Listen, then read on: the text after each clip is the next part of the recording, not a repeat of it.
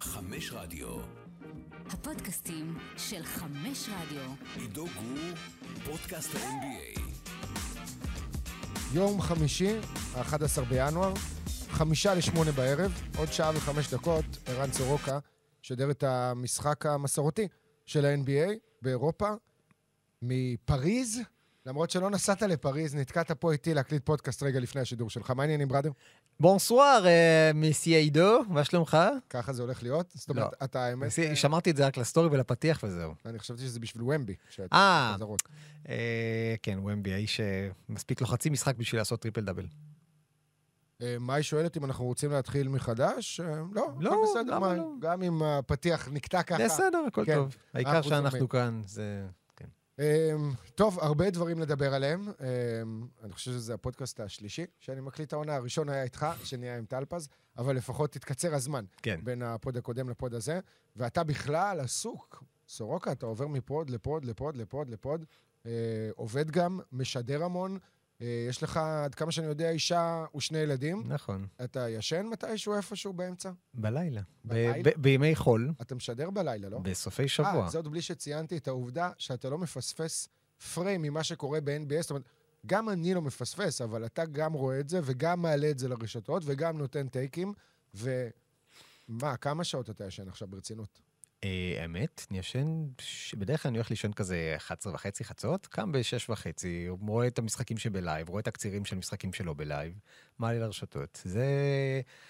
אתה מפספס פחות פריימים ממני, זה... אבל אתה יודע, בסופו של דבר צריך לנהל אורח חיים של אדם. אוקיי, עכשיו, אתה לא מעט, מש... אה, לא מעט מהשידורים שלך הם בימי שישי. נכון. נגיד המשחקים של וושינגטון תמיד בשישי בלילה. אתה נכון. זה אומר שתיים עד חמש בערך, אתה הולך לישון, זה לא דופק לך קצת את המערכת, את הלו"ז? אני קורא לזה נניח 10 עד 10, אני הולך לישון ב-10, קם למשחק, חוזר לישון עד 10. אוקיי, כי אני איבדתי כבר חמש שנים בגלל אורח חיים הזה, ואני מוצא את עצמי ישן שעתיים פה, שלוש שעות שם, אמ, אבל לא מתלונן, כן? אה, כן. פשוט מציין, עובדה. כן, כן, אה, תשמע, יש אנשים... מ-85, capacity, ירדתי לאזור ה-80, במקרה הטוב, כן, אני נותן לעצמי אה, קרדיט. אני רץ, אז... אני, אה, כן, אתה, מנסה להחזיר איזה שנתיים לתוך ה-80 ומשהו הזה. כן, תראה, זה, חיים מוזרים, אבל מצד שני, אנחנו, נראה לי הרבה אנשים היו מתחלפים איתנו in a heartbeat, אז אה, כן. כן, הרבה אנשים היו מתחלפים איתנו. אה, אנחנו בשלב שבו אנחנו כבר אה, באסקפיזם מוחלט, זאת אומרת, אה, מנסים לדבר אך ורק על כדורסל וגם לא להזכיר אה, דברים אחרים שקורים, אבל אתה יודע, יש את הימים האלה בתקופה הזאת שאתה פשוט לא מסוגל אה, לחשוב על כלום. ואמרתי שאנחנו מדברים רק על כדורסל, אז יאללה. יאללה, כדורסל. לפני הליינאפ שלנו ששלחתי לך, אני רוצה להתחיל עם הידיעה המרגשת של השבוע האחרון. נטפליקס יוצרת אה, סדרת דוקו חדשה על ה-NBA, שהיא בסגנון של מה שהיא עשתה על הקורטרבקים מה-NFL, אה, שתכלול חמש דמויות בהן התמקדו. ג'ימי באטלר, ג'ייסון טייטום, לברון ג'יימס, אנטוני אדוארדס ודומנטס סבוניס. מה אתה אומר על הקאסטינג של העונה הראשונה של ה-NBA דוקו? היו כל כך הרבה תלונות על כלי התקשורת על זה שהם משדרים אה, דברים אה, אנטי-ישראלים, אז יש לנו את סבוניס. כן? נוכל לראות אותו עושה קידוש, אה, מתכונן ללידתו של נהוראי רגע, הוא סבוניס. סיים כבר להתגייר, או לא, שיכול להיות שזה. ילווה אותו בתהליך? אין לי מושג. יכול להיות, אגב, כן. תראה, אני מניח שהם חיפשו... אני מחכה לפרק שחותכים לסבוניס.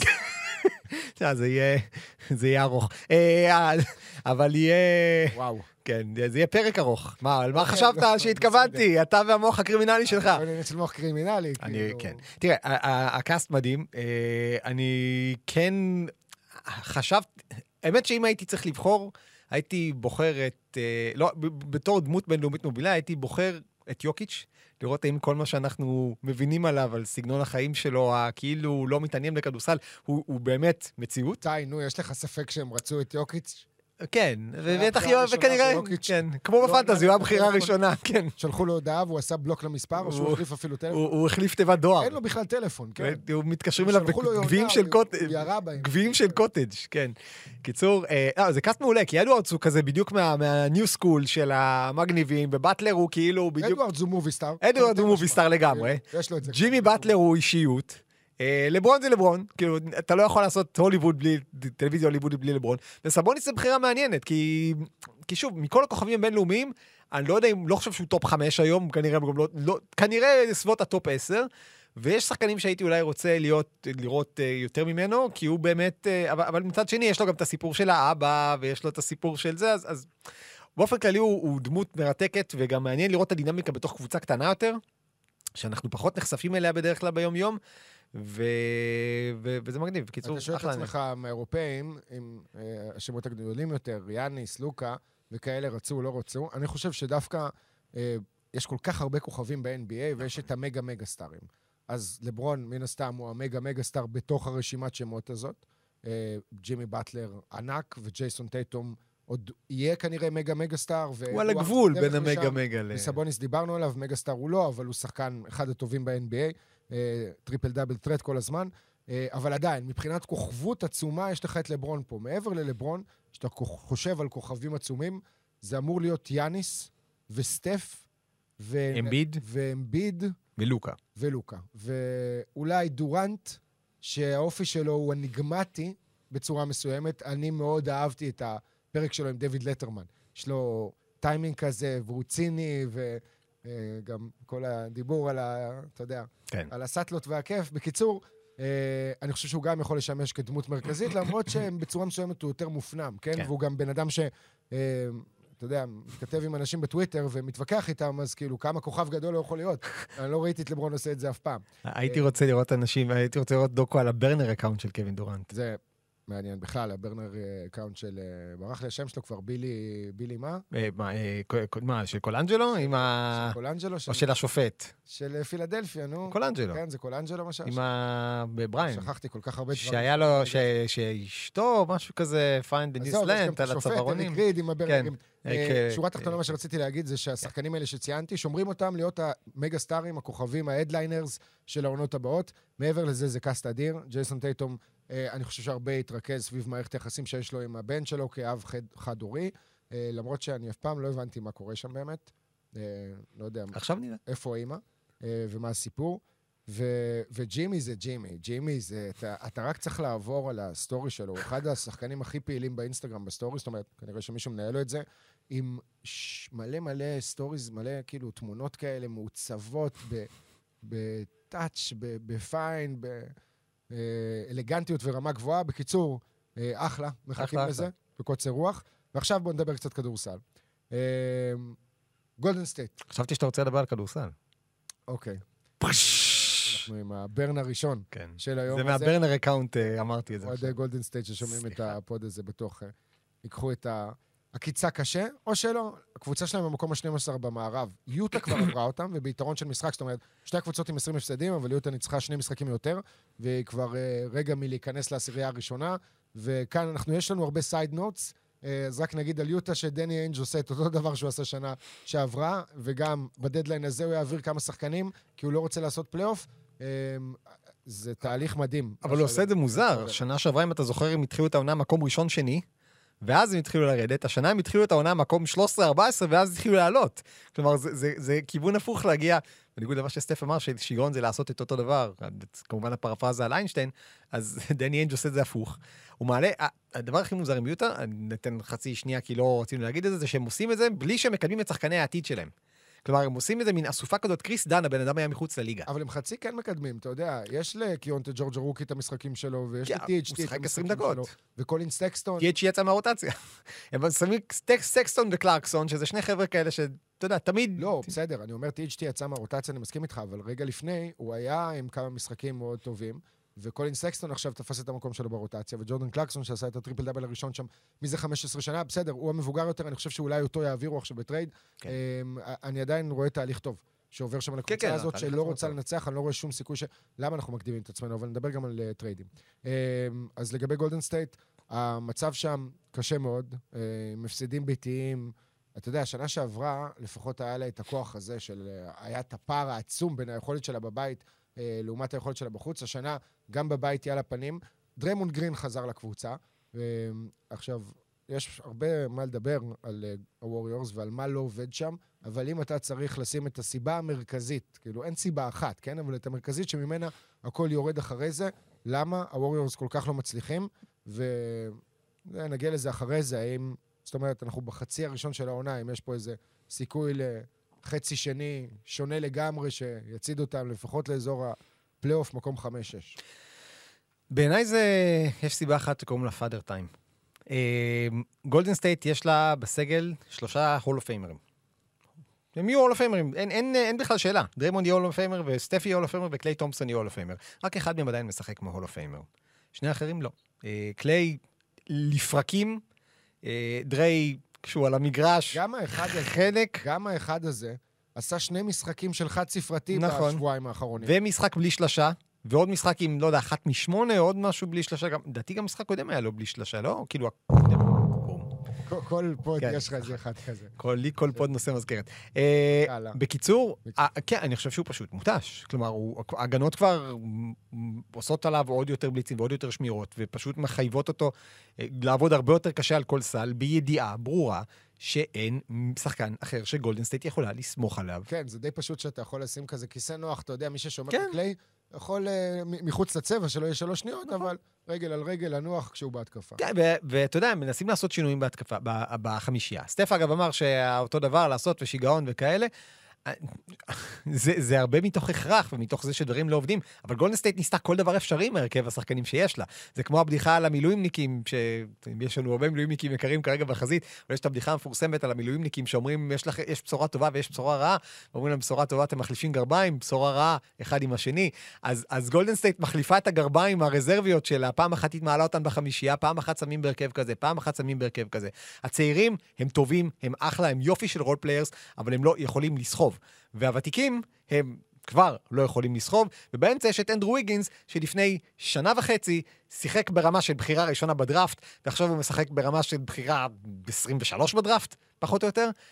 אין לסטף עם מי לעבוד, ובגלל זה, לדעתי, זאת, זאת הקבוצה הכי הכי מעניינת מבחינת טריידים על הדדליין. בואו נתרכז באמת באנדרו ויגינס שהרגע ציינת, כי הוא רושם את העונה הכי גרועה שלו בקריירה בפער עצום משאר העונות. זאת שנה עשירית שלו בליגה, הבחירה הראשונה בדראפט 2014, ממוצע של 11.7 למשחק. הממוצע הנמוך ביותר שלו היה בעונת הרוקי עם 16.9. זאת אומרת, חמש נקודות פחות. ואם חוזרים לעונה שעברה, או בכלל לתקופה שלו בגולדן סטייט, הוא על ממוצעים של 18 נקודות בערך. אמנם יש ירידה, בעונה הראשונה זה היה 19 וחצי, ירד ל-18 וחצי, ובשתי העונות האחרונות זה התייצב על אזור ה-17, אבל הוא היה סופר משמעותי באותה ריצה לאליפות ב-2022, והוא קיבל חוזה ש... אתה יודע, עכשיו הוא נראה חוזה לא ראוי.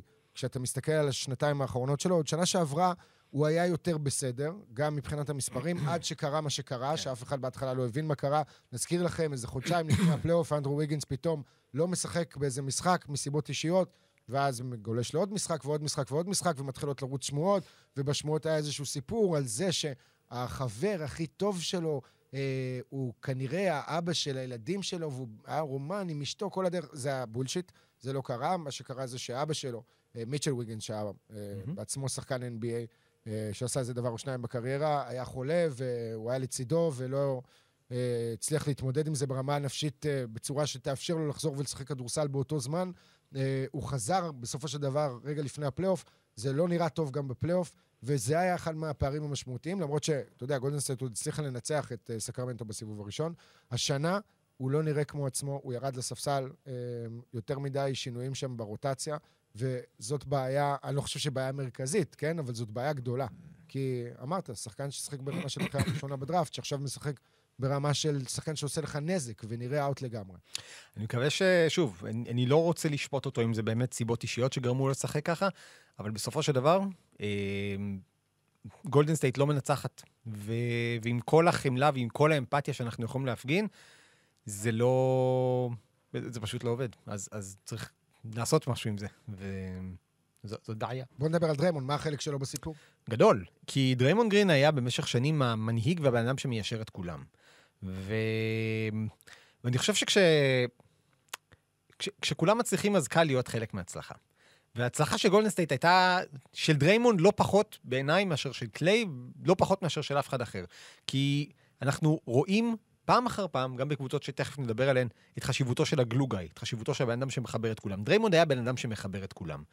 וכשהכולם האלה, אז חוץ מסטף, זה לא רק דריימונד, היה לך גם את אה, את אה. את איגודלה, נכון, אבל, שוב, הקברניט של ההגנה והבן אדם שתופס בן אדם לשיחה צפופה, מסביר לרוקי, בפעם הבאה תעבור, תעשה under, תלך שם ותחסום אותו, זה היה דריימונד. אה, איגודלה היה כזה ה veteran מהספסל.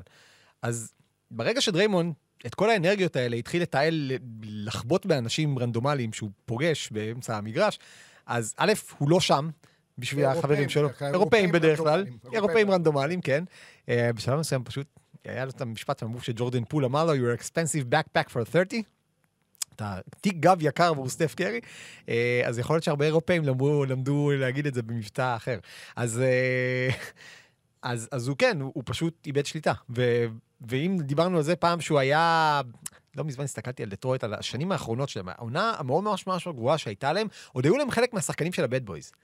ובד בויז, כשהם מזדקנים, והם כבר מפסיקים להיות שחקני כדורגל טובים, הם סתם נשארו בד. אז דרמון גרין כבר אמרתי עליו כמה פעמים שהוא בן אדם שנקלע לאיזה לופ בזמן משנות ה-90, ה-80-90, ונחת ב-2000, בשנות ה-10. ועכשיו גם הוא כבר פחות טוב, ונשאר רק הבד. והלך הבד בוי. דרמון ערער בפרישה, ואדם סילבר הוא זה ששכנע אותו אחרת, לפי הדיווחים אה, שקראנו. אין סרט שזה באמת קרה. אני חושב שהבנק של דריימון גרין שכנע אותו שיש לו עוד קצת כסף. אה, להכניס. יש לך עוד, כן. כן, בוא, בוא, שנייה, רגע, יש לנו פה עוד ריבית ועניינים ודברים, שווה לך, כדאי לך.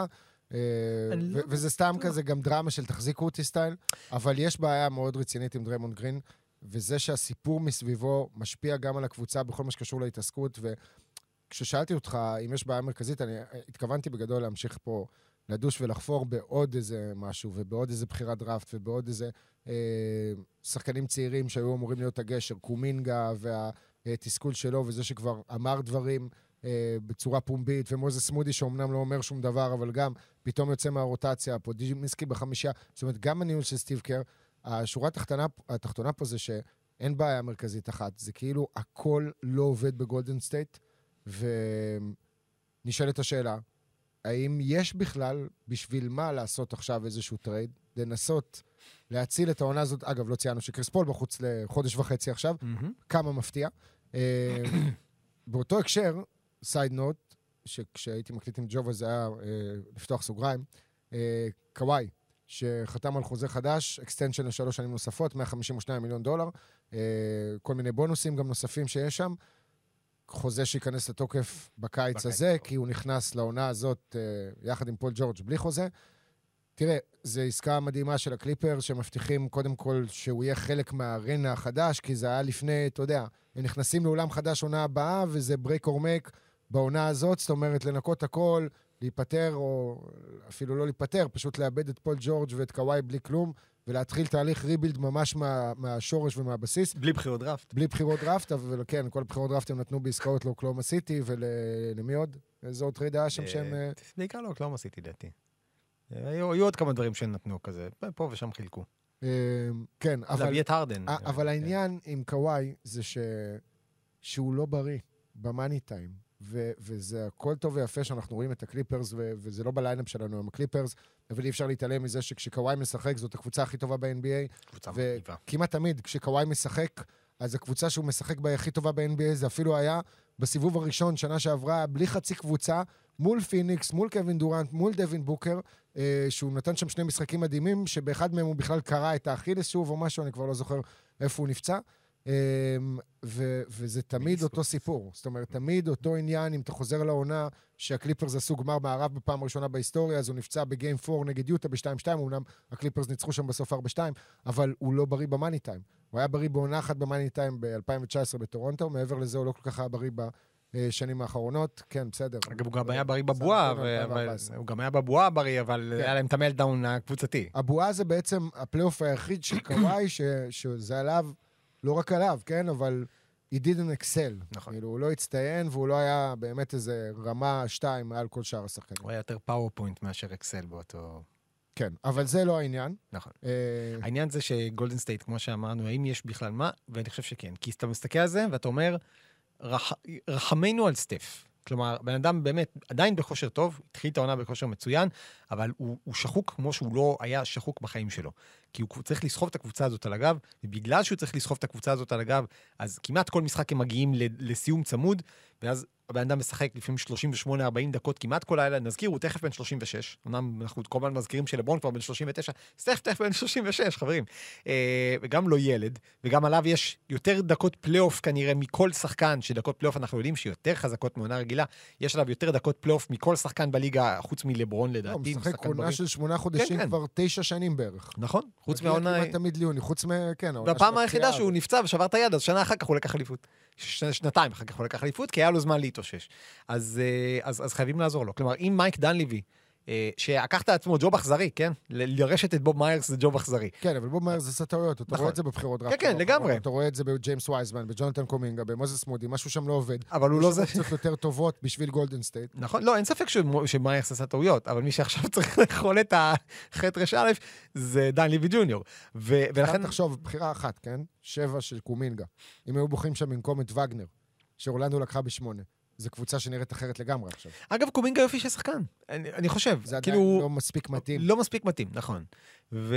עכשיו, זה כל הקטע של הדראפט, אוקיי? הרבה מאוד GMs שואלים את עצמם מי השחקן עם הפוטנציאל הכי גדול, אבל בטח בקבוצה כמו גולדן סטייט, אתה צריך לשאול את עצמך מהרגע הראשון, מי השחקן עם ההתאמה הכי טובה, וזה אה, פשלה שקרתה שנתיים ברציפות, גם בדראפט 2020 וגם בדראפט 2021 עם קומינגה, עם ג'יימס וייזמן ואלה שתי בחירות של אה, בוב מאייר, שעכשיו עושה חיים ומפרשן ב-ESPN, כן? ומחפש מאמן פוטבול. ו- כן, והוא, אבל ברח מהספינה לפני, כן, ש... כן. זה, לפני שהיא שקעה וטבע.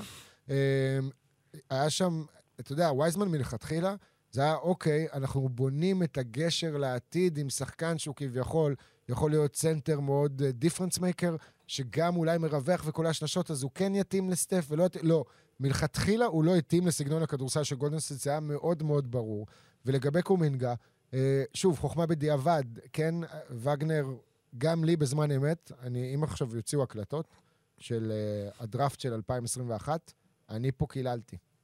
אני התעצבנתי, כן? שאני לפעמים כאילו אוהד ממש רציני של אורלנדו, uh, כי לא נעים לי להגיד לך איזה שחקן אני רציתי.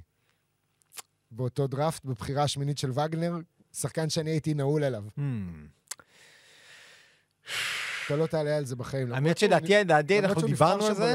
הוא נבחר שם בלוטרי. רגע, אני יכול לבדוק כדי להיות אם אתה חבר תבדוק זה? אתה תיזכר, כי יש לך כן, זיכרון. כן, לא, אני- אגב, אתה תראה את השם שלו.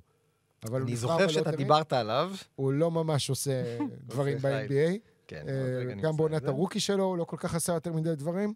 פה ושם קיבל קצת הזדמנויות, אה, אבל אה, לא משנה, פרנץ וגנר, כן. כשאתה מסתכל על הדראפט הזה, שקייד נבחר בו ראשון, ומובלי שני, ו... אתה רצית- אה, ג'יימס בוקנייט. נכון? אתה רצית ג'יימס כן, בוקנייט. ג'יימס זהו, בוקנייט, זכרתי. כן. אה, גרין שני כמובן, ומובלי שלישי, וסקוטי בארנס רביעי. אה, מי היה שם בחמש? אה, חמש היה סאגס. חמש סאגס. חמש סאג, כן. שש אה, קרל מלון, שתיים ג'וש גידי. היו שם כמה בחירות לא רעות, מקום 20 ג'יילן ג'ונסון, מקום אה, 16 אלפרן שנגון. היו שחקנים לא רעים בכלל. היו שחקנים יותר מתאימים לגולדן סטייט. נכון. הרבה יותר מג'ונתן נכון, קומינגה, נכון. שהיה כישרון הרבה יותר גולמי, והבחירה בו הייתה בחירה של פוטנציאל. של שחקן של אחרי סטף וקליי, האם הוא יכול להיות הפורד הוורסטילי הזה, שגם קולע וגם אתלטי וגם שומר, אבל אם יש לך את קליי ואת סטף, והם עדיין בסוג של פריים שלהם, בטח סטף, היית צריך לנסות או להשתמש בבחירות האלה בשביל אה, לחפש עוד אליפויות או תארים, להגדיל את השושלת. אתה יודע, שוב, חוכמה בדיעבד זה קל. כן. אני יכול להבין גם את השיקול של בוא נבנה גשר, בוא נהיה פרנצ'ייז דואל שרץ עכשיו טיימליין. 30 שנה בפלייאוף, 30 שנה בטופ. על זה הם דיברו. כן. להיות מיילס או לייט ירס אד, והם אה, כרגע לייט ירס ביין. זה משהו שאף קבוצה לא עשתה ב-NBA. אה, סן אנטוניו, אני חושב, הייתה הכי קרובה לעשות את זה, עם רצף של 22 שנים אה, בטופ ועם הופעות פלייאוף. גם בוסטון, גם הלייקרס, תמיד היו להן את העונות האלה שהן ירדו פתאום וצנחו. אה, אז זה, זה far-fetched, כאילו, ללכת על אה, דבר כזה, שאפשר להבין את ה... שוב, אה, את. האמביציוזיות, שזה הישג כביכול יותר גדול בשלב הזה של בוב מיירס, אחרי שהוא לקח כבר עם גולדן סטייט ארבע אליפויות, מאשר אה, לסיים עם שש אליפויות, נגיד, אפילו ב, שמונה שנים, נכון. או משהו כזה. אה, אני אזכיר, דראפט 2014, הלייקרס ובוסטון בחרו זו אחרי זו באמצע ה lottery, מקומות שש-שבע, את מרקוס סמארט וג'וליוס רנדל. מרקוס סמארט, חדשות טריות, בחוץ לשישה שבועות, עם אה, שבר רציני באצבע. אה, בדיוק שמעתי איזה פודקאסט שהתדיינו בו על אם לעשות טרייד על מרקוס סמארט, כי כל הסיפור הזה עם ג'ה מורנט פוספס, כי מורנט סיים את העונה עם הקטע בכתף. קיצור, ממפיס, מת- אני אגיד לך משהו? יכול להיות, לא שהדראפט הקרוב הוא דראפט עם יותר מדי שחקנים יוצאי דופן, אבל יכול להיות שזה יסתדר לטוב, כל מה שקורה בעונה הזאת. גם ככה סטיבן אדמס לא משחק, וגם ככה ברנדון קלארק לא משחק, וגם ככה התחילה את העונה עם ההשעיה של ג'ה מורנט. אז שנה הבאה היא תבוא עם בחירת דראפט גבוהה גם, אה, ותוכל באמת לעשות רעש. ואתה יודע, בחירת top five, יש אה, ויכוח כזה, אין ויכוח, כי אי אפשר לדעת מי הבחירה הראשונה, אבל יש שם, יש שם שחקנים מוכשר- מוכשרים, כמו רון הולנד, כמו אלכסנדר סער. יש, אה, היה לנו דיון בקבוצת הפנטזי, האם ממפיס תעשה tanking, קבוצת הוואטסאפ של הפנטזי, ואני אמרתי, מרקוס סמארט לא יעשה tanking, לא יודע מה זה tanking, אז הנה, פתרו לו את הבעיה. אה, יש פתגם באנגלית שאומרים, they couldn't catch a break. להפך, ממפיס could catch any break, any tear, anything. כלומר, כל פציעה שיכולה להיות, הם כבר תפסו אותה. נזכיר, לסמארט זאת פציעה שנייה השנה כבר שמשביתה אותו כן, לכמה שבועות. איזה חודש וחצי. כן. לא, תראה, אני עדיין, אני חושב, ממפיס לא תלך עד סוף העונה עכשיו אפס, אה, לא יודע, 40 וכמה שנשאר להם, אבל ממפיס יסיימו את העונה עם 20 וקצת ניצחונות, לא, אבל זה. לא הדיון, אתה הזכרת את מרקוס סמארט. כן, כן, נכון. נכון. טוב, בוא, זה, יאללה. אה, לגבי גולדן סטייט, יחזרו או לא. יחזרו, הימור כזה. גולדן סטייט יעשו טרייד אחד לפחות, ולדעתי אה, או דריימונד או קליי יעברו. אני לא רואה את אנחנו שניהם אולי נחזור. לווריורס, כשנדבר באמת על הקבוצות אה, שעושות טריידים.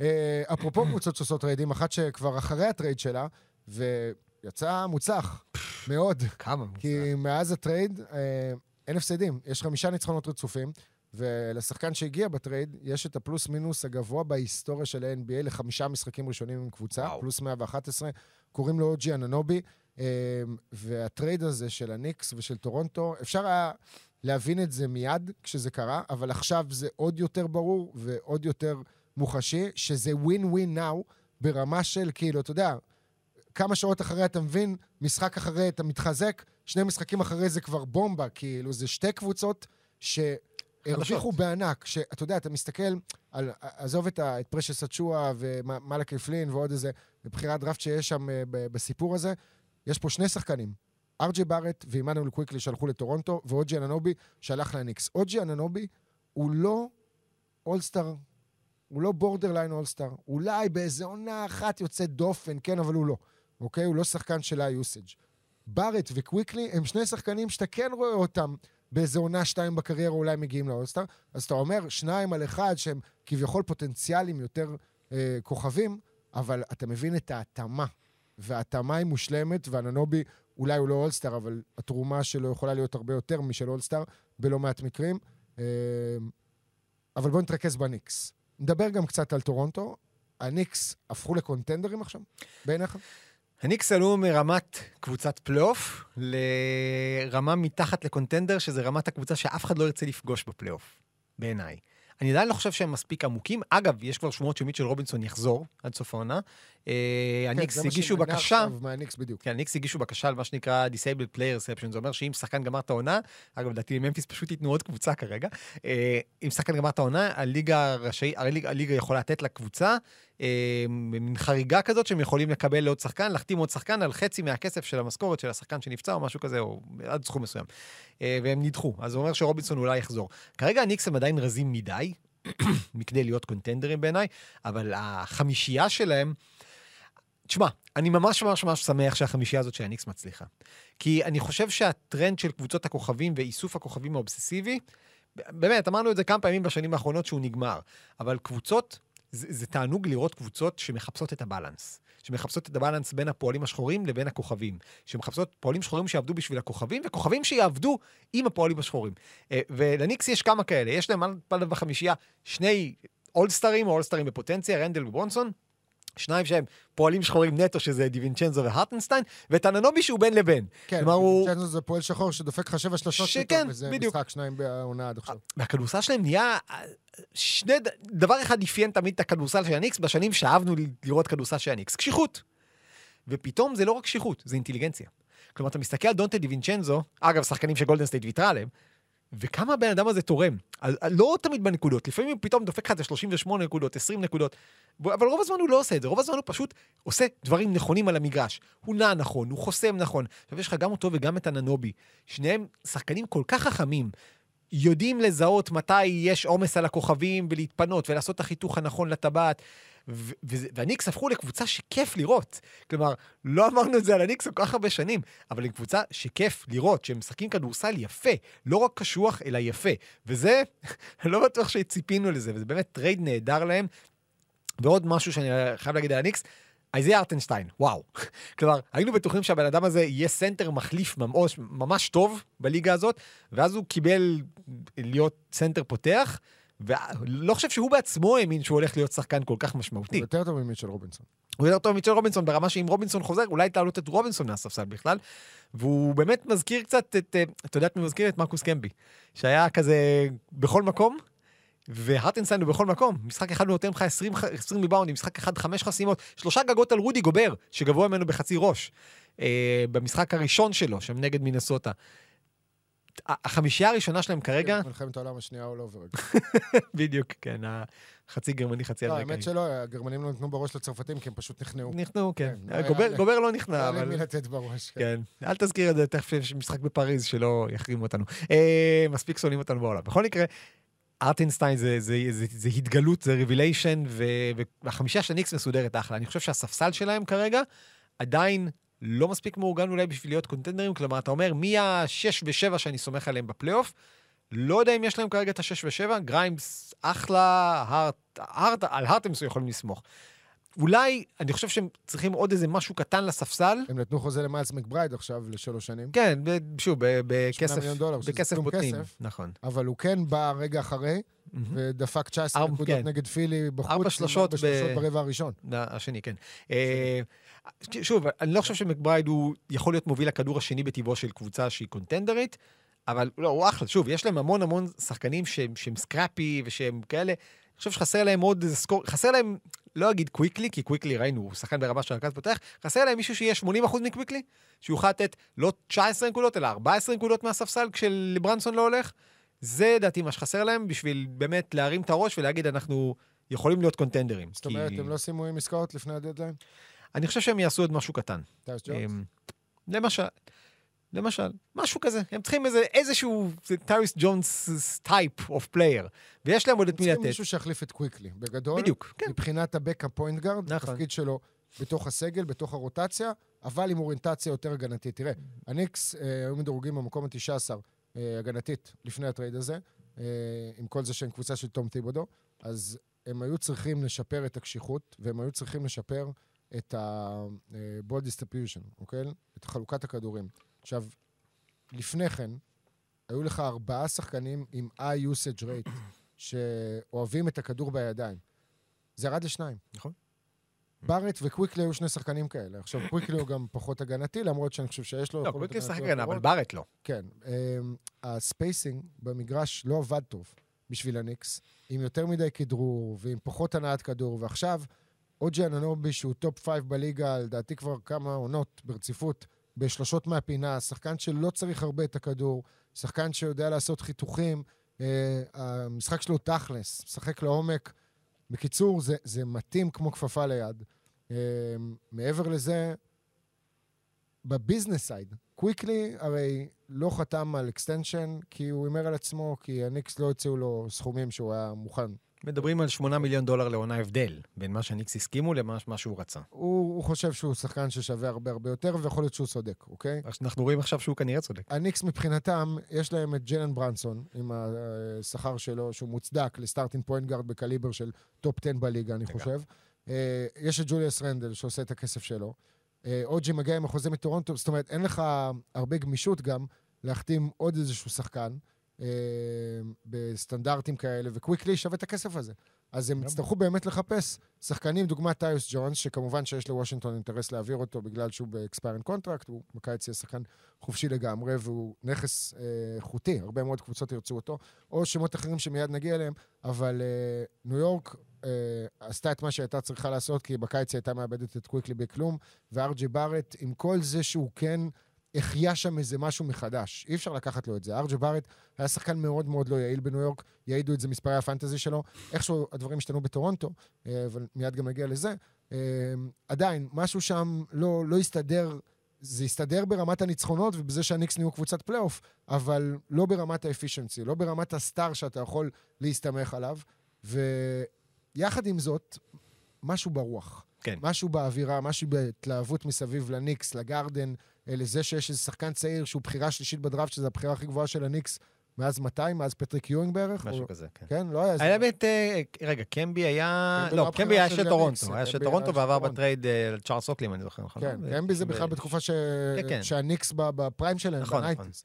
כן, אה, לא, אה, יואינג. סביר להניח שזו אחת הבחירות הכי גבוהות שהיו להם. היו עוד כמה גבוהות, אבל לא, היה פורזינגיס שהיה רביעי לדעתי. זינגיס היה רביעי. רביעי, וכן, שלישי כן, עבר. זו הבחירה הכי גבוהה מאז פטריק יואינג. לא לא זוכר שהיה בחירת טופ שלוש לניקס. כנראה כן, כי יואינג גם היה איתם בטופ, ואחר כך היו עוד כל מיני... לא, אדי קרי, איזה מקום היה?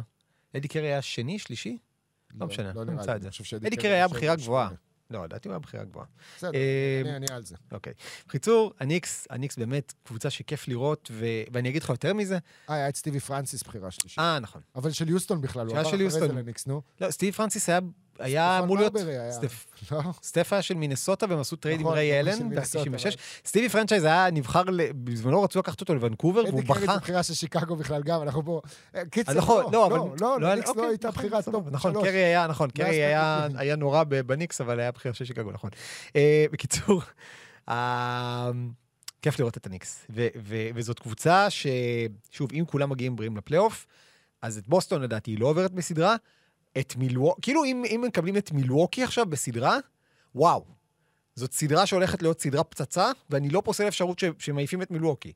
כי יש להם את הקשיחות ויש להם uh, הרבה דברים uh, טובים ש- שהם יכולים להפיל על הבקס, והם, והם יכולים להתעלל, אה, שוב, לילה, ברונסון עוד לא רכז מספיק טוב בהגנה, אבל יצא לי לשאול אותם בחג המולד, את הניקס בקס, אה, עוד בלי אנונובי, אז עוד בארט היה שם וקוויקלי היה שם, ואני חושב שהם יכולים לעשות באמת צרות לכל קבוצה בפלייאוף, רק את בוסטון אני, כנראה הם לא ינצחו, אבל כל היתר נראה לי פתוח מאוד. הם כרגע במקום החמישי במזרח, עם אה, מאזן 11-4 בגרדן, מאזן 22-15 בסך הכל, בדיוק כמו אינדיאנה, חצי משחק מעל קליבלנד ומשחק מעל מיאמי ואורלנדו שם, שהן כולן בדבוקה כזאת, יחד עם פילדלפיה, שקצת מאבדת גובה כשאמביד לא משחק. הסיקסרס על מאזן 2-7 עונה. כן? יש להם אה, 13 הפסדים, ותקלוט את ההשפעה הזאת של אמביד. מצד שני, הוא כבר אה, חצי דרך, עבר חצי דרך בלא להיכנס... לפרסי העונה, שזה אומר אפילו לא לחמישיית העונה, כן? נכון. אה, שמילא לא, לא, אה, ריצה לתור MVP, כשהוא נותן עונת MVP מבחינת מספרים אה, בכל קנה מידה.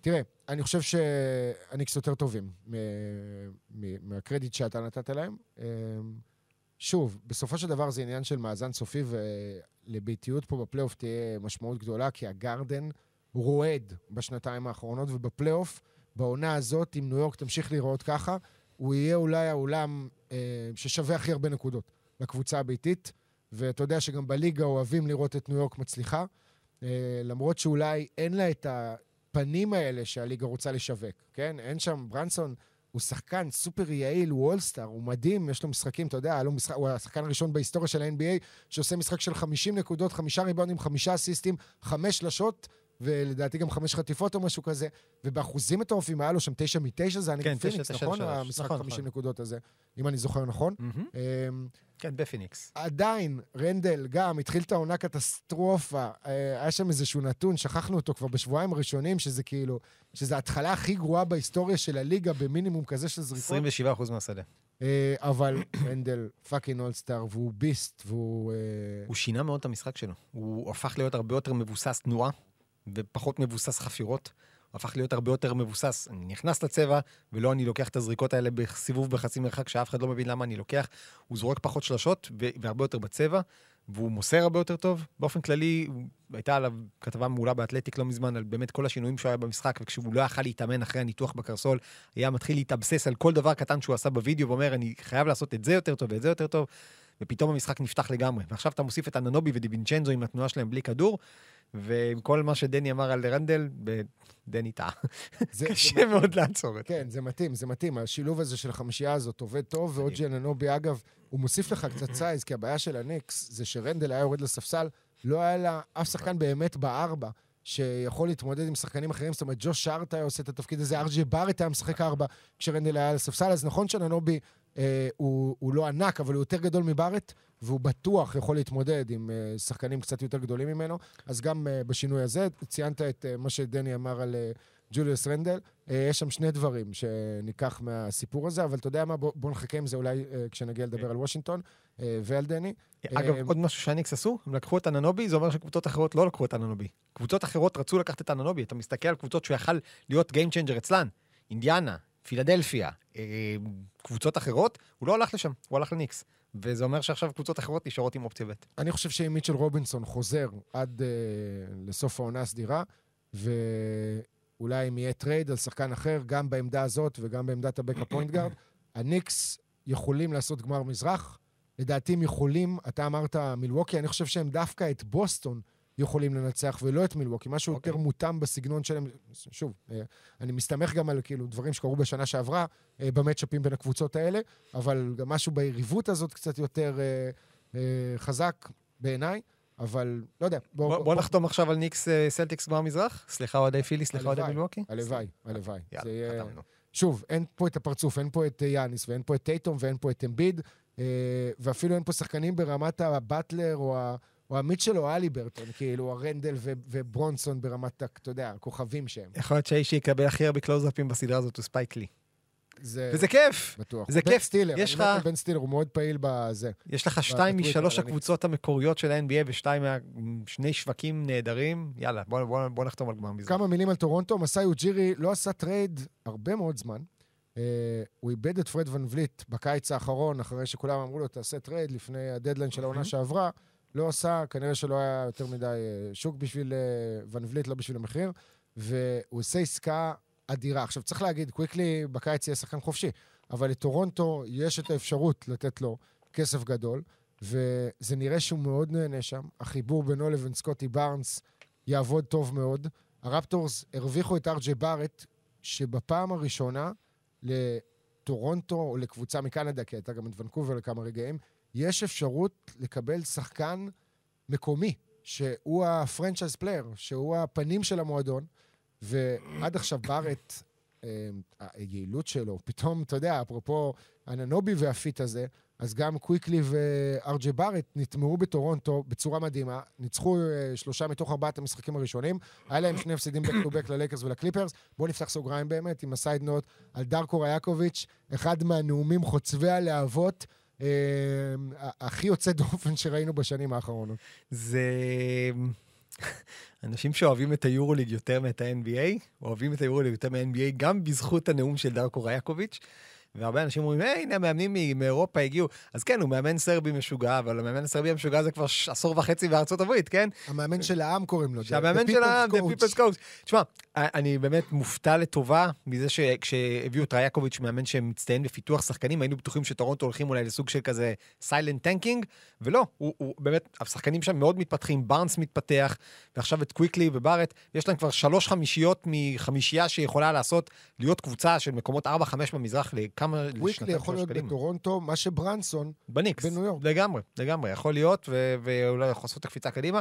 אני מת על, שוב, הנאום הזה היה, שוב, אני, אני לא... הוא גם דיבר שם על כל העונה, זה היה כזה תסכול שמצטבר, ו- וגם לדעת מתי להגיד את זה, באיזה טיימינג להגיד את זה, זה גם חשוב. אז גם בזה, שתי נקודות לריאקוביץ', זה לא יעזור לו ברטרואקטיבית, אבל, אבל הקבוצה שלה נהדרת. הקטע הכי אותה. איקוני בעיניי, במונולוג הזה של הדקה ורבע, זה לא מילה אחת שנאמרה, אלא הרגע לפני שהוא מתחיל. יש, הוא עושה איזה קטנה עם הראש, עם, המ... עם הצוואר כזה מסובב, כאילו הוא מתכונן זה עכשיו מתנפח לו הווריד על שם אפי בירנבוים. לתת רסיה לאיזה כן. מישהו, אוקיי? זה נראה כאילו הולך לצאת מאיזה כלוב, לא יודע, ב- ב- ב- בקולוסיאום, ב gladiator style כן. כזה, להתחיל להילחם באנשים. ותודה לדאג סמית היקר מהטורונטו סטאר ששאל אותו, Thank you Doug. הוא התחיל כזה, Thank you Doug, Thank you for asking. אה! זה היה כזה משוחרר הגעש היה מתפרץ. איזה טקסט שקרא אותי ב- בטוויטר, שמישהו רשם, אה, ובסוף, אה, And coach, what do you think about Ricky Rubio's retirement? שזה, למי שלא מבין, היה ראיון עם לברון, אחרי, אני לא זוכר איזה הפסד. כבר זה היה? מהם. אה, כן, זה היה לפני פחות משבוע, אבל. הפסד כזה מעצבן בבית, ברבע האחרון, משחק שהם היו אמורים לנצח גם. נגד מיאמי עם האזורית, לא? נראה לי. יכול להיות. לא, אני חושב שזה אפילו היה משחק אחרי מיאמי. אוקיי. אה, אבל יכול להיות שאני טועה. בכל מקרה, הוא נשאל שאלות והוא עונה בעצבים כזה, וכולו חסר מצב רוח. ואז איזה כתב ספרדי או משהו אומר לו, לברון, שאלה לא קשורה אה, לנושא, מה אתה אומר על הפרישה של ריקי רוביו מה-NBA? ולברון כזה זרק איזושהי תשובה, ואז אמר, אה, אני לא רוצה זה, ש- שזה לא יחשוב שאני בחוסר כבוד אה, לגבי ריקי רוביו, ריקי אחלה. אה, זה חוסר כבוד אה, כלפי השאלה הזאת, אה, במצב שאני נמצא בו עכשיו, ופרקו לנו את הצורה, אז, אז כאילו היה חסר גם לשאול את רייקוביץ' את השאלה הזאת. כן. באותו זמן, תשמע, אה, מבחינת הרפטורס, קוויקלי, אה, אני מת על קוויקלי, אני מת עליו, אהבתי אותו בניו יורק, הוא שחקן ששווה אה, חמישייה בהרבה קבוצות NBA, נגיד אם הוא היה מגיע לוושינגטון או משהו כזה. אה, אני חושב שהוא יכול להיות אולסטאר, ויחד עם בארנס, ואתה אמרת בעצמך, זאת קבוצה שיש לה אה, עתיד עכשיו, ויש לה סימן שאלה גדול עם פסקל סיאקם. מהמם. ומה היא עושה איתו, אבל נחכה שנייה עם סיאקם, אה, עד שנעבור לנושא אה, שקשור לדדליין. בגדול, אנחנו עוברים לשלב השלישי של הליינאפ שלנו, שבשלב השלישי נשאל את השאלה על אה, רוקי העונה. לדעתי אין שאלה. למה לדעתך אין שאלה? כי- אני יודע שאתה תציג את הצד כן. הנגדי שלי, אני כבר לא דיברנו מילה על זה, וברור לי באיזה צד אתה. אני חושב, שוב, ויקטור, no disrespect, האיש עושה דברים פנטסטיים בעונה הראשונה שלו. בכל עונה אחרת, בהרבה עונות אחרות הוא היה זוכה. אמ, יש דבר אחד שוויקטור לא עושה, ושוב, אני לא בטוח שהוא אשם בזה, אבל הוא לא מנצח במשחקי כדורסל. כלומר, יש רק שתי קבוצות בליגה, אתמול הייתה רק אחת, עם מאזן יותר גרוע מהקבוצה של ויקטור. עכשיו, זה לא היה כזה נורא, זה לא היה כזה פקטור, אילולא המתחרה העיקרי של ויקטור נותן מספרים שהם 90 אחוז מספרים של ויקטור, ועושה את זה בקבוצה שהיא במקום השני במערב. כשחקן השני slash שלישי הכי טוב שלה. כלומר, ויקטור הוא לא רוקי העונה, לא בגלל שהוא לא נותן עונת רוקי טובה, אלא בגלל שהמתחרה שלו עושה דברים שאנחנו לא רואים מרוקי. ולכן צ'אט הוא בעיניי היה רוקי העונה. הוא משחק עם ה fucking MVP כנראה של העונה הזאת, אוקיי? כן. זה בינו לבין יוקיץ' כרגע. אה, אני לא חושב שיש מישהו ממינסוטה שיקבל אה, יותר מדי לא. קולות, אין אף אחד מבוסטון. לא, שתי הקבוצות המובילות הן יותר עמוקות, הן כן. כאילו, החלוקה שם היא יותר ברורה. אה, מבחינת אוקלהומה סיטי, שיי, מבחינת... אה, אה, אה, אה, יאי, כן, דנבר, קוראים לה. דנבר, לקבוצה הזאת שלקחה אליפות. אגב, גם אמביד. כמו שאמרת, אם יהיה מספיק לא, לשחק אמביד עזוב, אמביד, משחקים, אני כן. אומר לך, הוא disqualified. אמביד לא יגיע ל threshold, הוא לא יגיע ל-65 משחקים. אוקיי. זה גם לא מעניין אותו השנה, הוא לקח את תואר ה-MVP, כן. פילי תרצה לקחת אליפות, היא לא תיקח אליפות, אין מה לעשות, עם כל העלייה של מקסי, היא עדיין לא מספיק טובה ביחס לשאר הקבוצות במזרח, ושוב, גם אמרנו עכשיו, שנינו מסכימים שהניקס עברה אותה? לא, אה, אני. לא. אני חושב שהניקס עברו את מילווקי בפלייאוף. פילי, yet to be seen. אוקיי, אה, אבל נתרכז בדיון. קודם כל, מספרים, אוקיי? ויקטור אמבניאמה, עם קצת מעל ל-19 נקודות למשחק, עם מעל עשרה כדורים חוזרים למשחק, עם 3.2 חסימות למשחק, מי, מי מוביל את הליגה? הוא, לא? הוא הרוקי מוביל את הליגה אה, בחסימות, והוא עושה את זה ב-29 דקות. הוא שיחק ב-32 משחקים עד עכשיו. צ'ט אולמגרן שיחק עד עכשיו ב-36 משחקים, מן הסתם, שניהם פתחו בחמישייה. הוא משחק 30 דקות, דקה וקצת יותר, 18 נקודות, 7 ריבאונדים וחצי, זאת אומרת נקודה פחות, שני ריבאונדים וחצי, אה, מוסר קצת פחות אסיסטים, חוטף פחות, חוסם גם הרבה חסימות, 2.6, הם, הם בטופ של הליגה. אה, האחוזים שלו מדהימים מחוץ לקשת באופן אה, באמת מפתיע. זאת אומרת, לא חשבת שבעונת רוקי הבן אדם יעשה 40 אחוז בכמעט 4 זריקות וחצי לשלוש, ומהבחינה הזאת הוא אמבניאמה אולי, אתה יודע, עדיין בשלב ניסויים כזה, והאחוזים שלו טעונים שיפור, הם מתחת ל-29 אחוז, אבל הוא לוקח גם יותר זריקות, הוא לוקח 6 זריקות. עכשיו, אפשר להצדיק או להסביר את ההבדלים במספרים בזה שבאמת צ'אט משחק עם שחקנים הרבה יותר טובים, שיודעים גם לעשות מספרים בעצמם, אז זה מוריד משלו. אה, אבל מצד שני, זה בדיוק העניין. אתה אומר שהוא משחק בקבוצה מנצחת, בקבוצה שראינו כבר שנה שעברה שהיא קבוצה מנצחת. היא אמנם בסוף לא עשתה פלייאוף, אבל היא כן עשתה פליי אין, והיא כן הייתה הפתעת העונה, ושיי כבר בעונה שעברה, לכל מי שבאמת רואה כדורסל ואוהב NBA, היה ברור שזה סופר מגה סטאר. וגם אם הוא לא עושה דברים שנכנסים יותר מדי להיילייט, המהלכים שלו הם יותר יעילים ופחות נוצצים, עדיין, זה, זה שחקן ש- שאתה רואה איך הוא רץ רחוק בפלייאוף שנים קדימה, כל עוד הוא בריא. זאת אומרת, היסודות כבר היו שם. נכון. ויקטור וומבניאמה, אמנם הקבוצה שלו מפסידה, המון. אה, פחות, אגב, מוושינגטון עכשיו. אה, יש לה מאזן 6.30, וושינגטון 6.31, אבל טריפל דאבל אתמול, ראשון בקריירה, השני הכי מהיר לעשות את זה, הסנטר הכי צעיר לעשות את זה. משחקים עם שורות סטטיש, סטטיסטיות אה, מטורפות. עכשיו, זה לא רק הטריפל דאבל אתמול, זה הסגנון של המסירות, זה הסגנון של הסלים, זה המהלכים האלה, זה, זה הדנק הזה של עם היד קדימה, שהוא נראה כאילו כמו בסרטים ב- בספייס המצוירים, ג'אם. הזה, בספייס ג'אם, שהוא נמתח כאילו עם היד.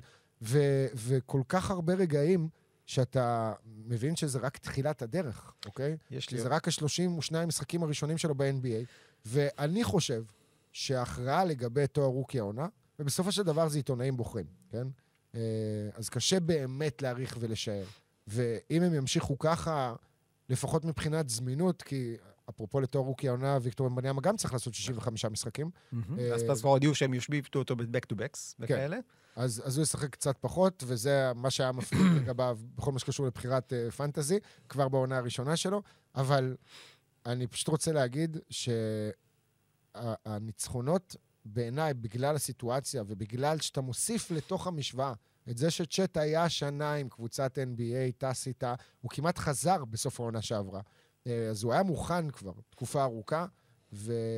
וזה לא חושב ש... שצריך להיות פקטור מכריע. זאת אומרת, אמ, פקטור המכריע צריך להיות היכולת של כל שחקן, ויקטור אמבניאמה אין לו כלום ושום דבר לידו. באמת, חצי דווין וסל, שלפעמים בא ולפעמים לא, וכל השאר שם זה להעיף ולהביא חדש, כולל ג'רמי סון. אני לא בטוח, קודם כל קלדון ג'ונסון הייתי משאיר. אה, קלדון קלד ג'ונסון, הוא לא רכז טרייד. פותח, אבל מאז אה, שקלד... אה, קלדון ג'ונסון זה שם קלאסי לעשות עליו עכשיו טרייד. יכול להיות. שבסן אה, אנטוניו אין לו עוד יותר מדי מה לעשות שם, הוא כבר גם לא שחקן ממש צעיר. נתת כל כך הרבה מספרים טובים של ויקטור וומבניאמה. אתה יודע מי מדורג במקום ה-15 בליגה באיבודי כדור? ויקטור וומבניאמה. יש, אתה יודע מי מדורג?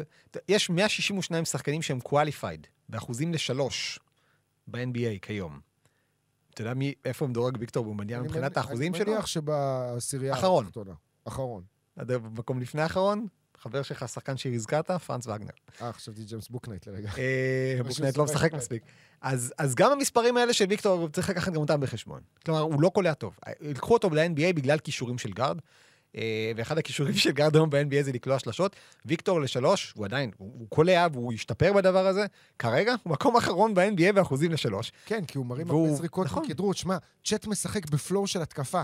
נכון, של אני- קבוצה שרוצה לנצח. ויקטור אמבניאמה לוקח הרבה זריקות כחלק. מניסיון. ויקטור וואנמה לא ייקח את רוקי העונה בעיניי, לא כי הוא לא מספיק טוב, אלא כי סן אנטוניו בשלב הניסויים. וזה בסדר, שוב, כאילו, זה, זה לא אומר שוויקטור הוא שחקן פחות טוב. ויקטור יהיה שחקן, הוא כנראה יותר טוב מצ'ט הולמגרן בסופו של דבר, וזאת תהיה היריבות הכי כיפית ב-NBA לדעתי בעשר שנים הקרובות. אבל כרגע, ויקטור ומבניאמה פשוט משחק אה, בקבוצה שעדיין מנסה להבין איך למקסם אותו. אוקלאומה סיטי ידע איך היא ממקסמת את צ'ט הולמגרן מהרגע, מהרגע הראשון. היא ידעה בדיוק באיזה סטים היא תשים אותו, והוא עושה שם עבודה עוד יותר טובה ממה שהיא ציפתה. כלומר, חשבנו לקרב, שיהיה קרב אה, צמוד בין הולמגרן לזה, אבל הולמגרן מפתיע לטובה גם ביחס לציפיות האופטימיות לא, שהיו הוא ממנו. נראה כמו אולסטאר. הוא הוא לגמרי נראה כמו אולסטאר ושחקן הגנה של העונה אנחנו מדברים על, אה, הפוטנציאלית. קבוצה במאזן השני הכי טוב במערב, שהיא רק נכון. ניצחון פחות ממינסוטה. נכון, נכון. אז אני אומר, בגלל זה הפסדים. שוב, אני אומר, הולמגרן רוקי העונה, it's not a slight on ויקטור. הוא מספיק, ויקטור מספיק טוב כדי להיות רוקי העונה בהרבה עונות, אבל סן אנטוניו עדיין בשלב הניסויים, וזה לא שלב שהיא הולכת לצאת ממנו בעונה הזאת.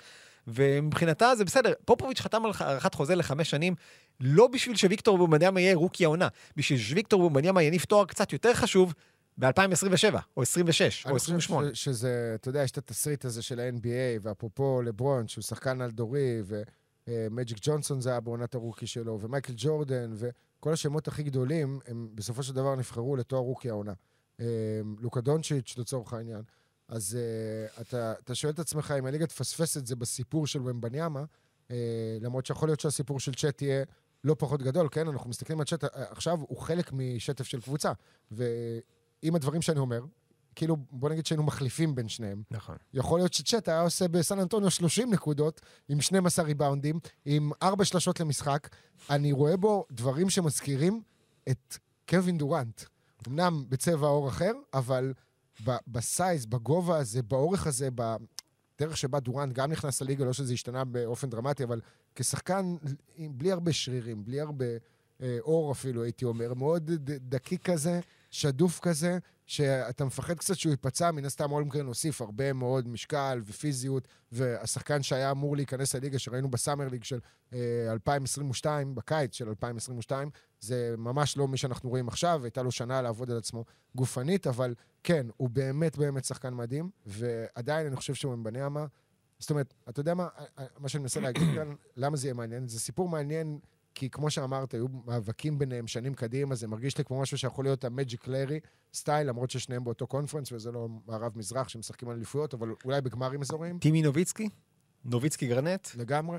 ומה שמעניין אותי זה מי ייבחר, כי אני חושב שאנחנו, בשביל להבין את, ה... את הרחש ואת הנטייה של העיתונאים, כי נגיד אם עכשיו אני ואתה מצביעים, אז אתה מצביע צ'אט ואני מצביע ומבניאמה. עכשיו, זה לא אומר שגם אני לא חושב שצ'אט הוא מדהים, ואולי העונה מבחינת היכולת שלו הוא קצת יותר אפילו מרשים מוומבניאמה, אני חושב שוומבניאמה הוא שחקן יותר טוב, זה כן. אני חושב ש- שוומבניאמה, יש לו פוטנציאל באמת, בגלל שהוא אקסטרה גבוה מצ'אט אולמגרן, להיות משהו שלא ראינו אף פעם.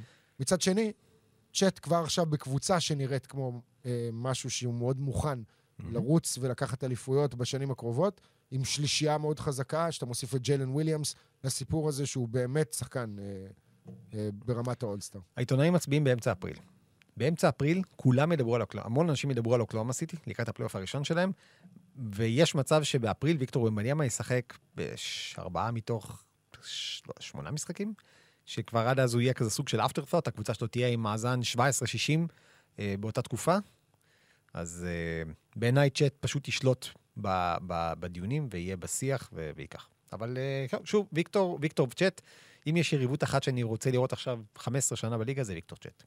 כן, הקטע זה שיש כל כך הרבה יריבויות נכון. נוספות שאנחנו רוצים לראות ונקבל כנראה.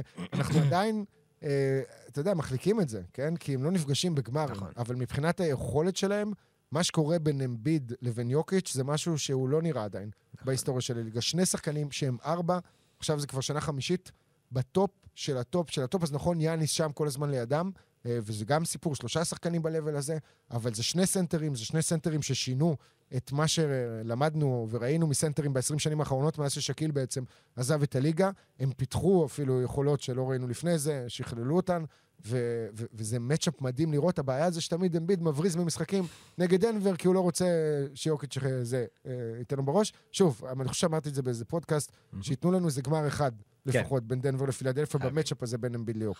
של אה, שבעה משחקים. טוב, אנחנו מתקרבים לסיום, אז ממש במהרה, על הדדליין שעוד ארבעה שבועות בדיוק אה, נסגר, יהיו לא מעט עסקאות. תן לי שתי קבוצות, שני שחקנים ככה בקצרה שחייבות לעשות עסקה, זה יכול להיות גם כאלה שדיברנו עליהם כבר. אז גולדן סטייט וסקרמנטו, אה, גולדן סטייט וטורונטו כבר דיברנו עליהן, הווריורס בעיניי יעשו בטוח עסקה ואולי עסקה בומבסטית.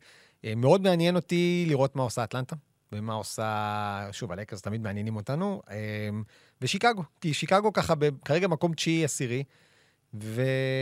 ויש לה את לוין, שנמצא על המדף כבר פחות או יותר מהשבוע השני של העונה, יש לה את ווצ'ב... ווצ'ביץ' אמר בריאיון לפני תחילת העונה, שכאילו בעונה הזאת הם יבינו אם, אם יש תוחלת לדבר הזה, לשלישייה הזאת, או שלפרק. כרגע הם משחקים בסדר, בעיקר מאז שלוין נפצע, עכשיו הוא חזר, והם עדיין, אה, עכשיו ניצחו לפנות בוקר את יוסטון, אבל עדיין, אתה אומר, זה, זה, זה עדיין לא קבוצה שאתה בונה עליה שתגיע בכלל לפלייאוף, אז לפרק.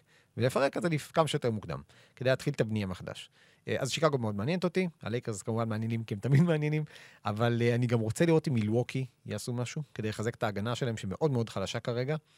ו... ואינדיאנה. אינדיאנה איכשהו הצליחו, פתאום מתחילים לשחק הגנה יותר טובה. אני חושב שאינדיאנה מרגישים, שוב, המזרח מאוד מאוד צפוף בצמרת, המערב מאוד מאוד צפוף across the board, המזרח צפוף בצמרת, אבל לדעתי אינדיאנה גם נפתח לה התיאבון אחרי מה שהיא ראתה בתחילת השנה. אני, הם יהיו קונים, מה שנקרא, הם יהיו buyers. ככה אה, בקצרה, על אה, קבוצות שכבר דיברנו עליהן. קודם כל, גולדן סטייט מסכים, היא חייבת לעשות איזשהו משהו, אה, דברים לא מסתדרים שם. מסתדר לך טרייד בין גולדן סטייט לטורונטו, כי טורונטו עם סיאקם חוזר. שמסיים חוזה, ושוב, דיברנו על פרד ון וליט, אני מניח שג'ירי לא ירצה לאבד אותו שוב בשביל כלום ושום דבר. מצד שני, הוא גם יכול להגיד, אוקיי, אני אתן לו כאילו הארכת חוזה, ואולי עם קוויקלי ועם סקוטי בארנס, יש פה קבוצה שאפשר לרוץ איתה. עדיין, אבל הרפטורס, אה, אם הם באמת רוצים לבנות אה, על אה, קוויקלי ועל, אה, יותר נכון, על סקוטי בארנס ועל קוויקלי, שהיא the fucking face of the league, לא fucking, אבל הוא אמר שם, סקוטי בארנס, the, the all star, yeah, He the will be, he will be the face face of the league. זה נאום, יאללה, של רייקוביץ'.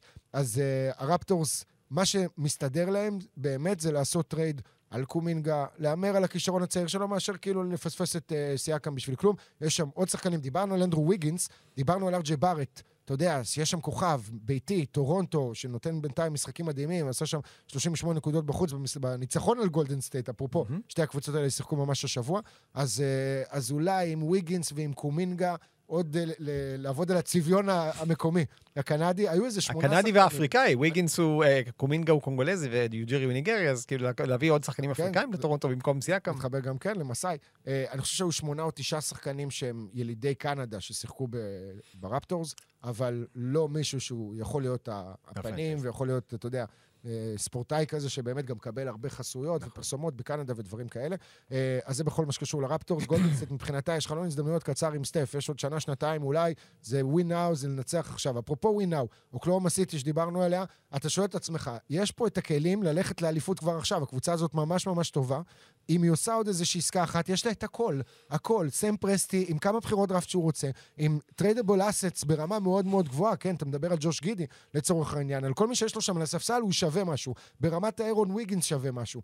אה, אתה יכול להרוויח עליו איזה אה, שחקן אולי וטרן שקצת מוסיף לך, שקצת מאבד לך את הסגל עם ניסיון, ואתה שואל את עצמך, האם שווה להם להמר על שחקן כמו פסקל סיאקם?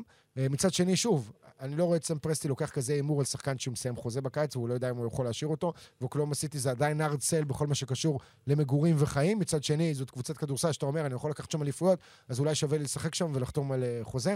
אז זה מבחינת הקבוצות שדיברנו עליהן. מבחינת... אוקלאומה סיטי, שנייה, הם צריכים לא את השחקן עצמו, הם צריכים ג'יי קראודר גנרי, בעיניי.